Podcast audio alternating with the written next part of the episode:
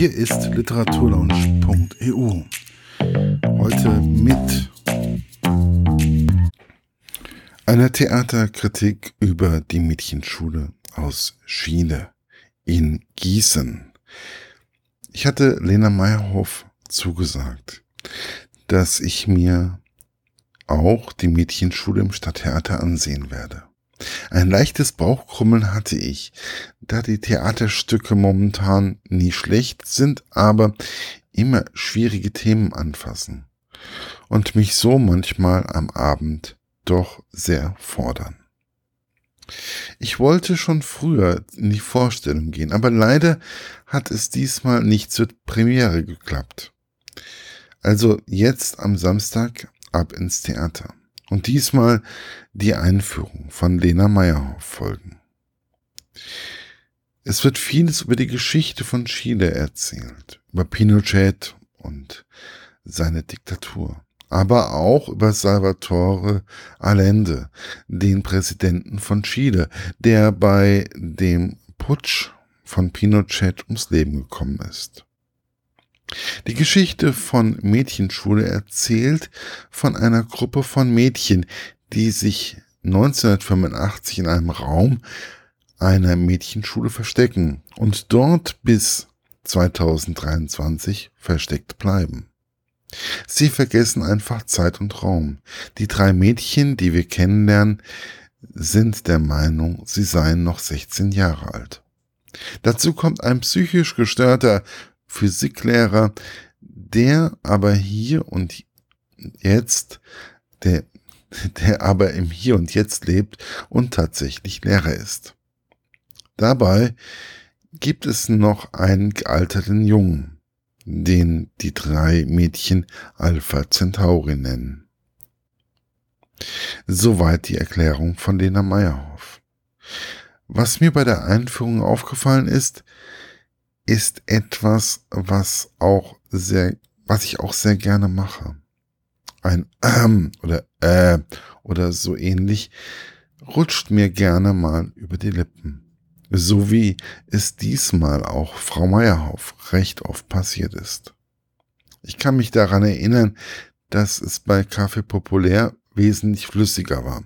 Warum dies so war, keine Ahnung. Aber es war einfach so und es hat mich etwas irritiert. Auch wenn ich es auch sehr oft mache.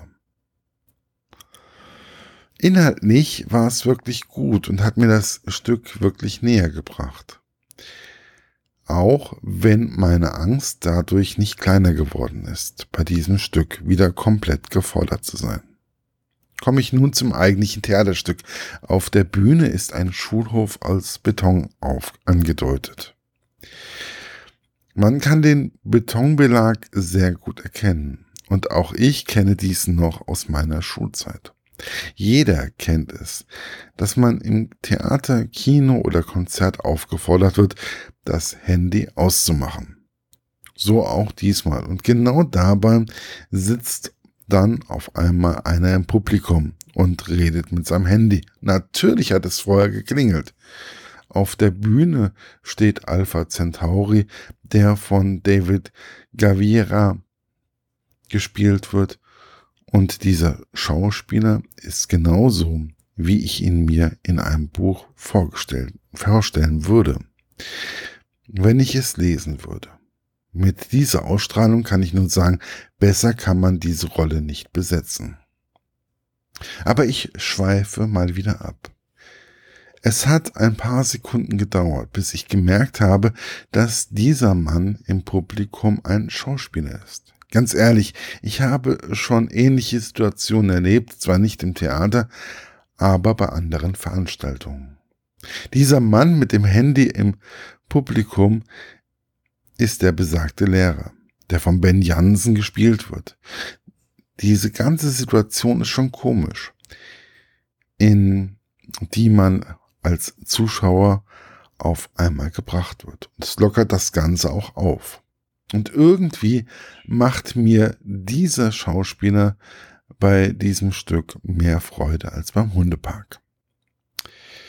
Als ersten Mädchen hilft der Lehrer Maldonado aus der, aus ihrem Loch. Maldonado wird von, ja, Caroline Weber gespielt. Sie ist noch immer komplett in der Revolution verhaftet und flieht auch erstmal aus der Schule, kommt aber später wieder und flucht darüber, dass sich nichts geändert hat. Caroline Weber hat mir schon beim kalten Herz sehr gut gefallen. Diesmal gibt sie der Figur so eine Ernsthaftigkeit, aber auch einen gewissen Humor. Ich kann nicht mal sagen, woran ich das festmache. Aber irgendwie ist trotz der Schwere der Figur eine gewisse Leichtigkeit zu spüren. Als nächstes krabbeln Riquelme, die von Anne-Elise Minetti gespielt wird, und Fuen Zalida, gespielt von Paula Schröter aus.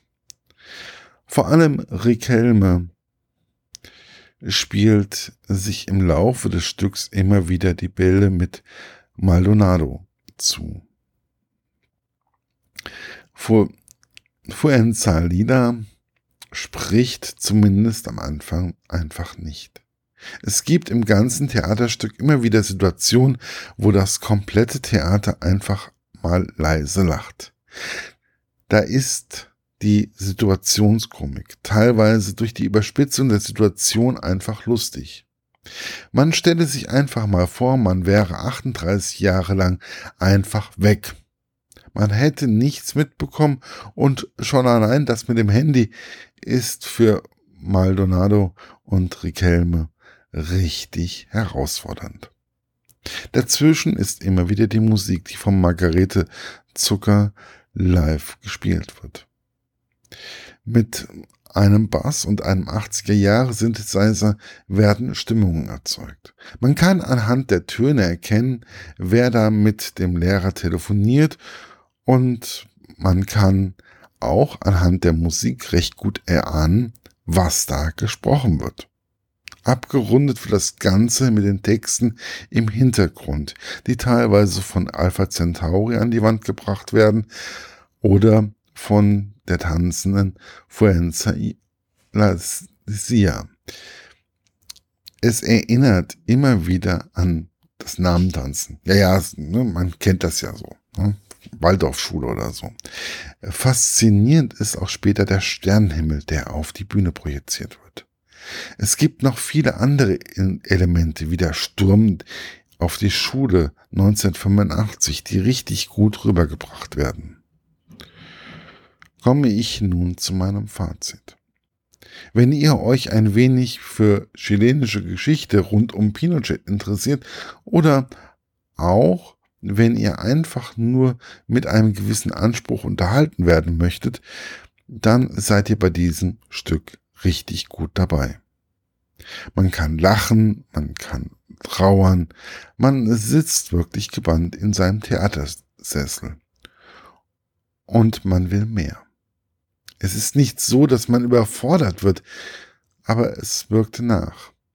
Die Schauspieler sind wirklich gut ausgesucht. Die Bühne stellenweise vielleicht etwas karg.